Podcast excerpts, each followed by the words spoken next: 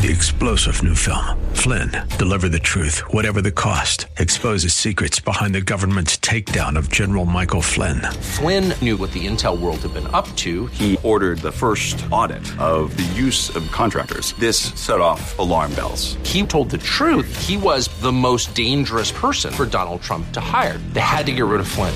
Flynn, deliver the truth, whatever the cost. Available now. Watch it today. Go to salemnow.com. Salemnow.com. And good morning. I'm Gary Randall. Thank you so much for joining me today. It's Tuesday, April the 19th, 2022, in the year of our Lord. Today on April 19, 1775, the American Revolutionary War began with battles at Lexington and Concord. It was said to be the shot heard round the world. Somebody fired an indiscriminate shot, and the rest is history. Today in 1865, a funeral was held at the White House for President Abraham Lincoln. His coffin was then taken to the U.S. Capitol for a private uh, memorial service in the rotunda. Today in 1912, a special subcommittee of the Senate Commerce Committee opened hearings in New York. They looked in. They were going to look into and did the Titanic disaster, the sinking of the Titanic ship. Today in 1943, during World War II, tens of thousands of Jews in the Warsaw Ghetto began a valiant but ultimately futile battle against Nazi forces. I can't see that or read it or hear it in the news without remembering. I've met some of the families whose grandparents were uh, among those Jews who stood against the Nazi forces. They were crushed. Many of them escaped into the sewers, literally, in the Warsaw Ghetto area of Warsaw, Poland. They escaped into the sewer. They would take the, the manhole lid cover off and go down into the sewers and live there, sometimes for an extended period of time, and uh, to escape uh, being either killed or sent to the concentration camps. It was a very, very sad day. Now there's a that area there where where all this happened. Today is a there's shops and it's kind of a commercial area, but it tells the story. And there's some, um, as I recall, there's some castings, you know, like bronze castings, full size of Jewish people going in. Actually, shows them how they were going into the sewers to live, and so it's it's a very tragic, tragic story. But that uh, began today in 1943. Today in 1977, the Supreme Court in Ingraham versus Wright, they ruled 5 to 4 that even severe spanking of school children by faculty members did not violate the Eighth Amendment ban against cruel and unusual punishment. Can you even imagine? Let's not even go there. Today in 1993, today, I've got to go there. Today, today, if you call some kid by the wrong pronoun, you'll lose your job in public education. And these kids are the product of public education. Boy, what a what a web we weave. Today in uh, 1993, the 51-day siege at Branch Davidian compound near Waco, Texas, it ended. Fire uh, destroyed the structure after federal agents began smashing their way in. Janet Reno, Bill Clinton's girl, lady, attorney general, she ordered that. It was a disaster. It was a debacle. Um, not that I support the Branch Davidian. I mean, it was a cult but good grief, the government went in, and they had been uh, there'd been a standoff there for 51 days. The government went in. I remember it well. I was stunned by it. I I, I mean, they needed to be addressed, but this David Koresh was he was a cult leader. There's no question about that.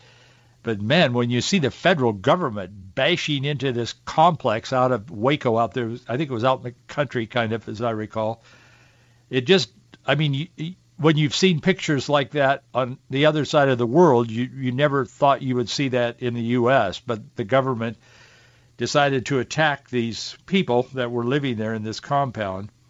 And um, about 80 people were killed that day, including two dozen children. and the leader of the cult or the sect, David Koresh, were killed. I don't support at all what they were doing, but my goodness, that was hard to watch and hard to believe back in the day.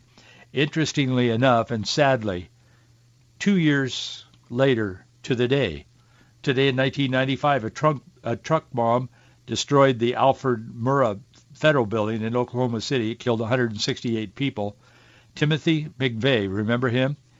Prosecutors said he had planned the attack as revenge for the Waco siege of two years earlier.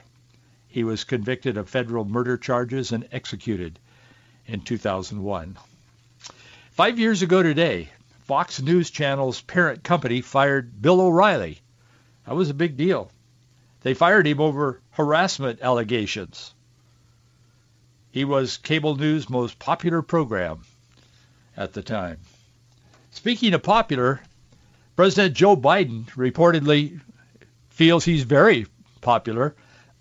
he's ignoring the polls, but he told. Remember, we saw Barack Obama at the White House the other day, and he made a comment that he's going to be spending more time there. Um, he was not really with Joe Biden, but apparently they got together privately.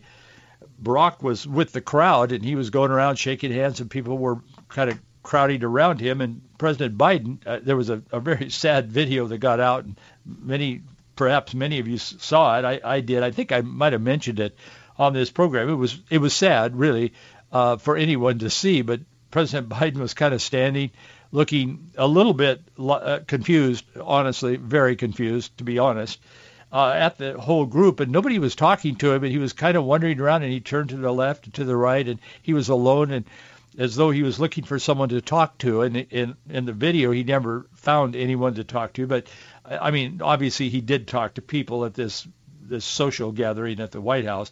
But Barack Obama was the rock star, and he was moving around the crowd, and they were flocking around him. But it was at the, on that day that Barack Obama and President Biden got together, and now people that were with them in the media, in the Oval Office or wherever they got together, um, they're saying that Barack Obama told told, or Joe Biden told Barack Obama that he's definitely running for reelection in 2024. Uh, there's a number of news stories out there, but they all read pretty much the same this morning. Despite his low approval rating, Biden believes he is the only Democrat who can defeat Donald Trump if he also decides to run. Biden's plans Biden plans to campaign for a second term uh, he confirmed that and confirmed his previous statements a year ago when he said he was going to run.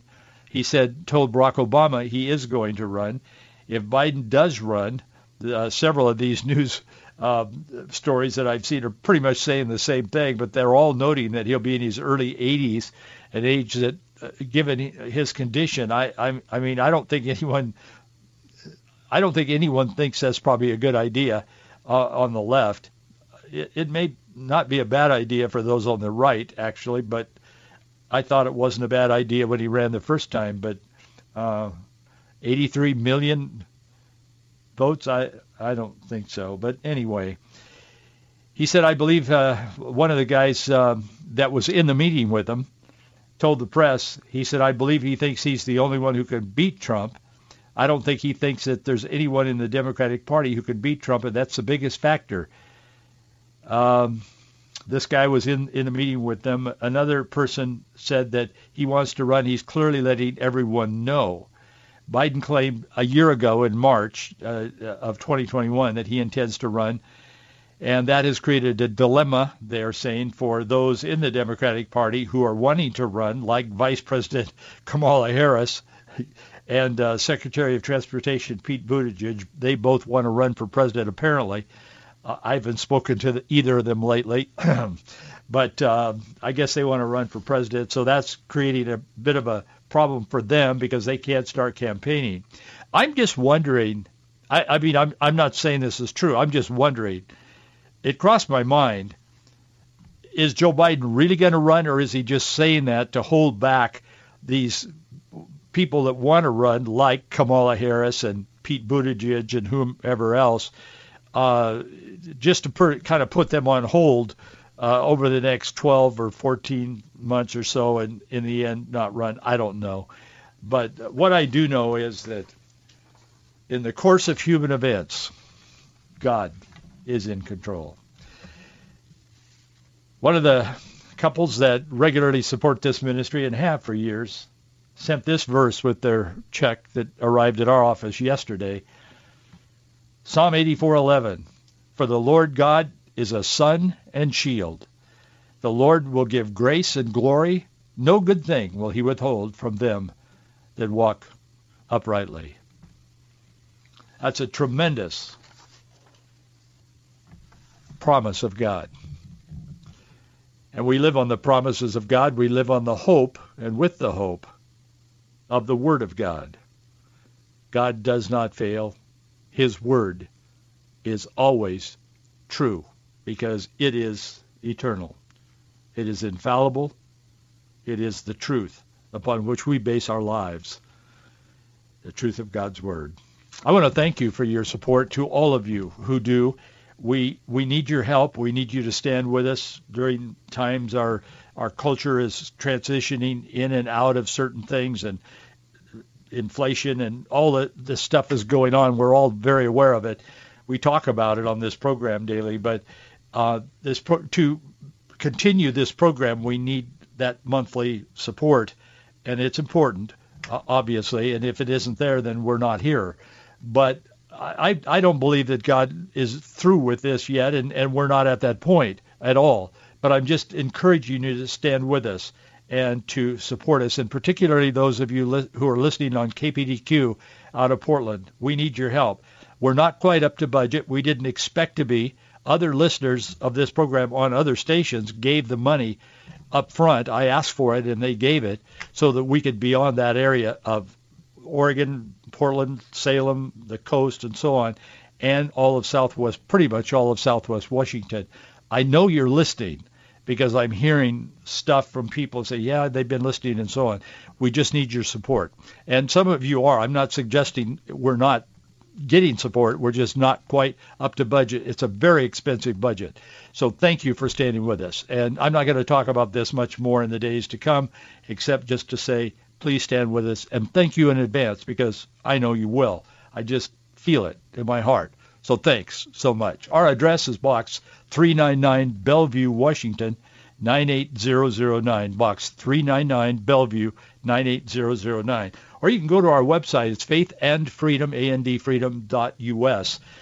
And uh, you can contribute online. There's a little tab there, and you can click it and make a contribution. Many many do. In fact, there's a growing number that are doing that.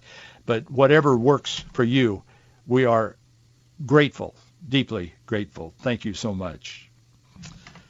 Whether Elon Musk ultimately wants to buy Twitter or not, he's done the world an invaluable service. And as I said when I mentioned this for the first time when this news broke, what was it, last week, I think, um, he's trying to buy Twitter, and he's worth hundreds of billions of dollars. He can easily write the check.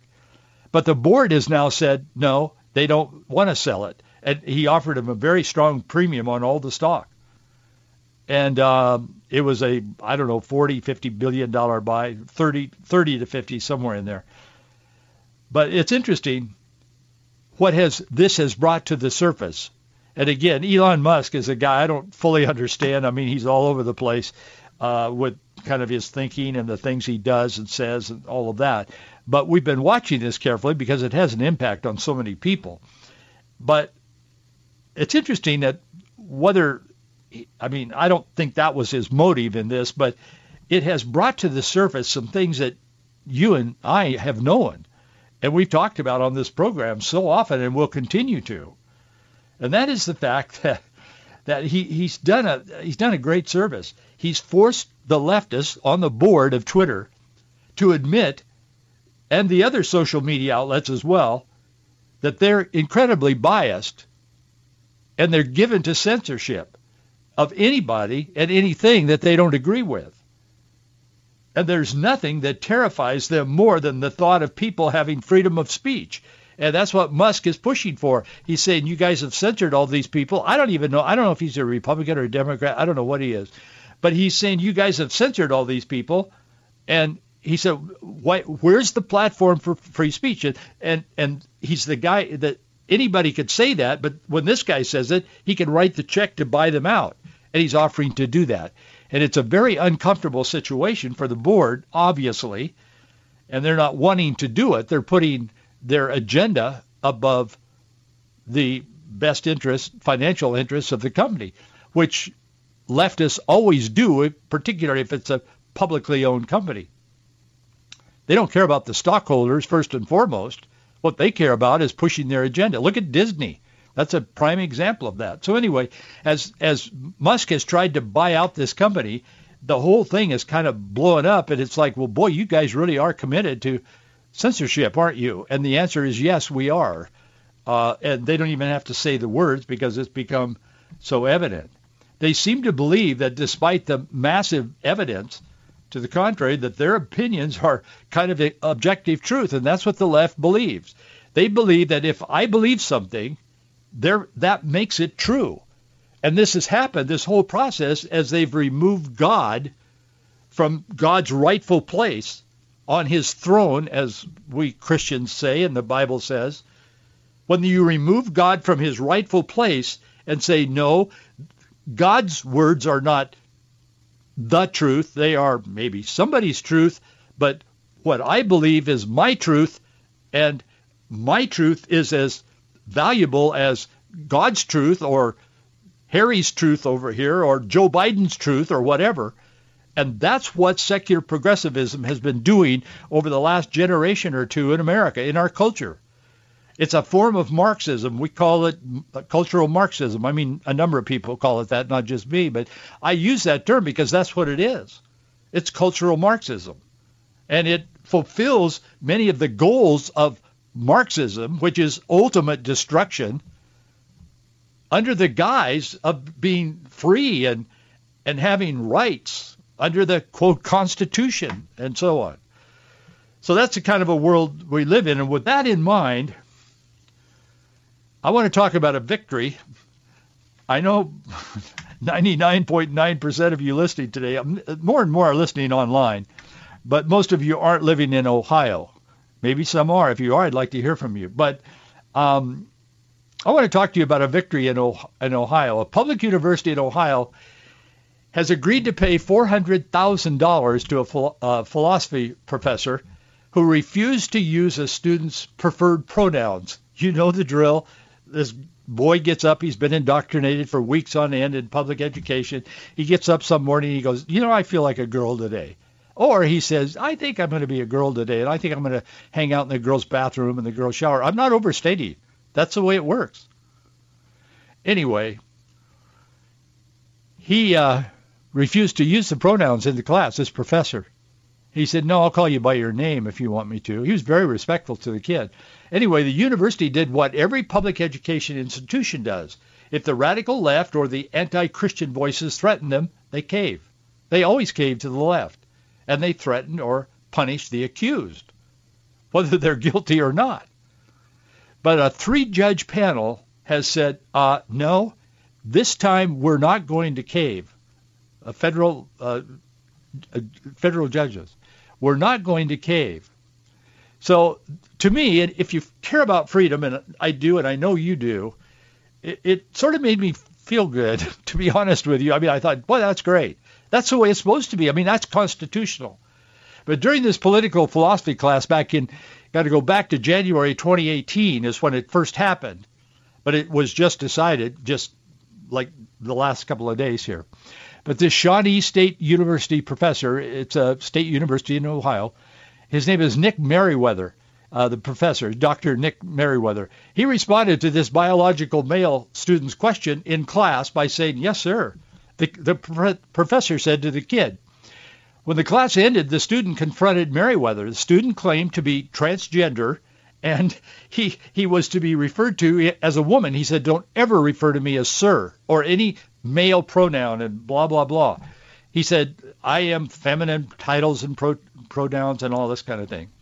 Well, the, the, professor said, well, I don't think I can do that. He said, that's against my religious views. He said, I don't believe there's all these other versions of male and female. You're either male or you're female. And he said, that's my religious view. But he said, I'll be happy to call you by your name, your legal name. No, that wasn't enough. So anyway, the kid continued, and uh, he he threatened in front of the class, I guess, or some of the students at least. He threatened to get Meriwether fired. So he immediately filed a complaint with the university, which triggered a formal investigation of the professor, Meriwether, and the incident. Meriwether said the pronouns would force him to speak and act, he said on the record, contrary to his own Christian convictions and philosophical beliefs.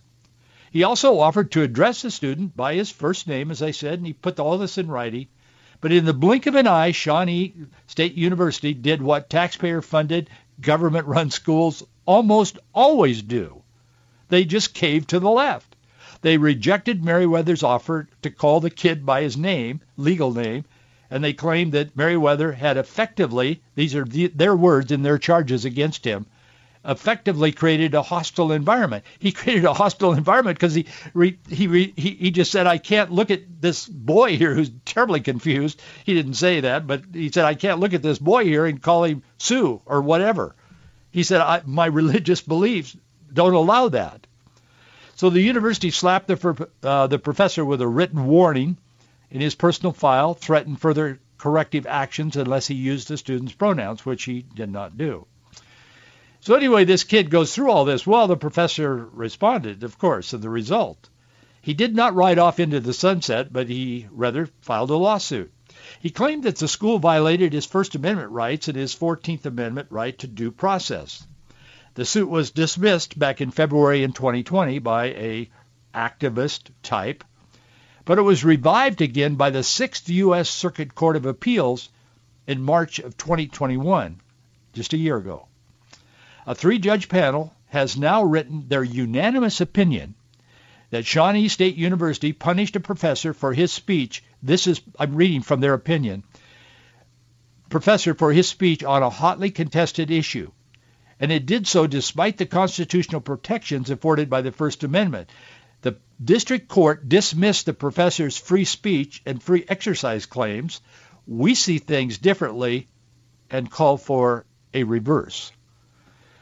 Well, the institution of higher learning awoke from its slumber, and uh, they said, "Well, you know, yeah, maybe maybe the professor was harmed, and they immediately offered the professor $400,000 in damages not to continue suing them.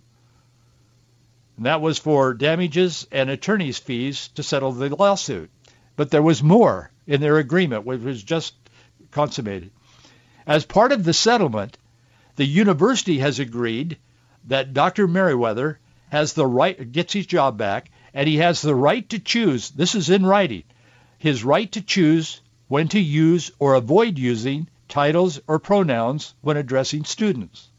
The significant part of this settlement is that Professor Meriwether will never again be mandated by that university to use pronouns, including if a student requests or demands pronouns that conflict with his or her biological sex. This uh, Travis Barnum, he's a lawyer. He's one of the many lawyers with uh, Alliance Defending Freedom, ADF. I think most of you are familiar with that. They do a, a good work and a lot of work. Barham, Barham said this case forced us to defend what used to be a common belief, that nobody should be forced to contradict their core beliefs just to keep their job. He said Professor Meriwether went out of his way to accommodate this this student and treat him with dignity and respect. Yet the university punished him because he wouldn't endorse an idea that he believes to be false, and that's exactly what happened. Barham said, we're pleased to see the university recognize the First Amendment and that it guarantees Dr. Meriwether and every other American the right to speak and act in a manner consistent with one's faith and convictions. The Sixth uh, Circuit explained that if professors lacked free speech protections when teaching, a university would wield alarming power to compel ideological conformity. And that's exactly what's happening. They're defining what's happening in public education and private, for that matter, as the far left, the secular progressives, pull these institutions off the cliff. They're headed for disaster. And that the Sixth Court is recognizing that. They continue, and I'm quoting them, a university president could require a pacifist to declare that war is just, a civil rights icon to condemn the freedom riders, a believer to deny the existence of God, and a Soviet uh, emigre to address his students as comrades. That cannot be. That's the court speaking. I, sus- I suspect in this radical left world, a university could probably, I mean, really, outside of this ruling, they could force a Jewish professor to address a student as my Führer or something, Hitler-like. I mean, it's amazing. We've lost our minds in this country. David Barton is with the Wall Builders, and I think many of you know he started. It's his organization that he started. I know David. He's published an excellent paper about what Thomas Jefferson really meant when he told the Danbury Baptists that there was a wall of separation between the church and the state. I would encourage you to read it, and I wrote an article today on our website, faithandfreedom.us, about this topic. There's I wrote more than I'm saying on the radio today. Sometimes I say more than I wrote, have written, but each day we publish an article. And in it, I have some quotes from Barton. I have some quotes from Thomas Jefferson. And there's particularly one part of it there.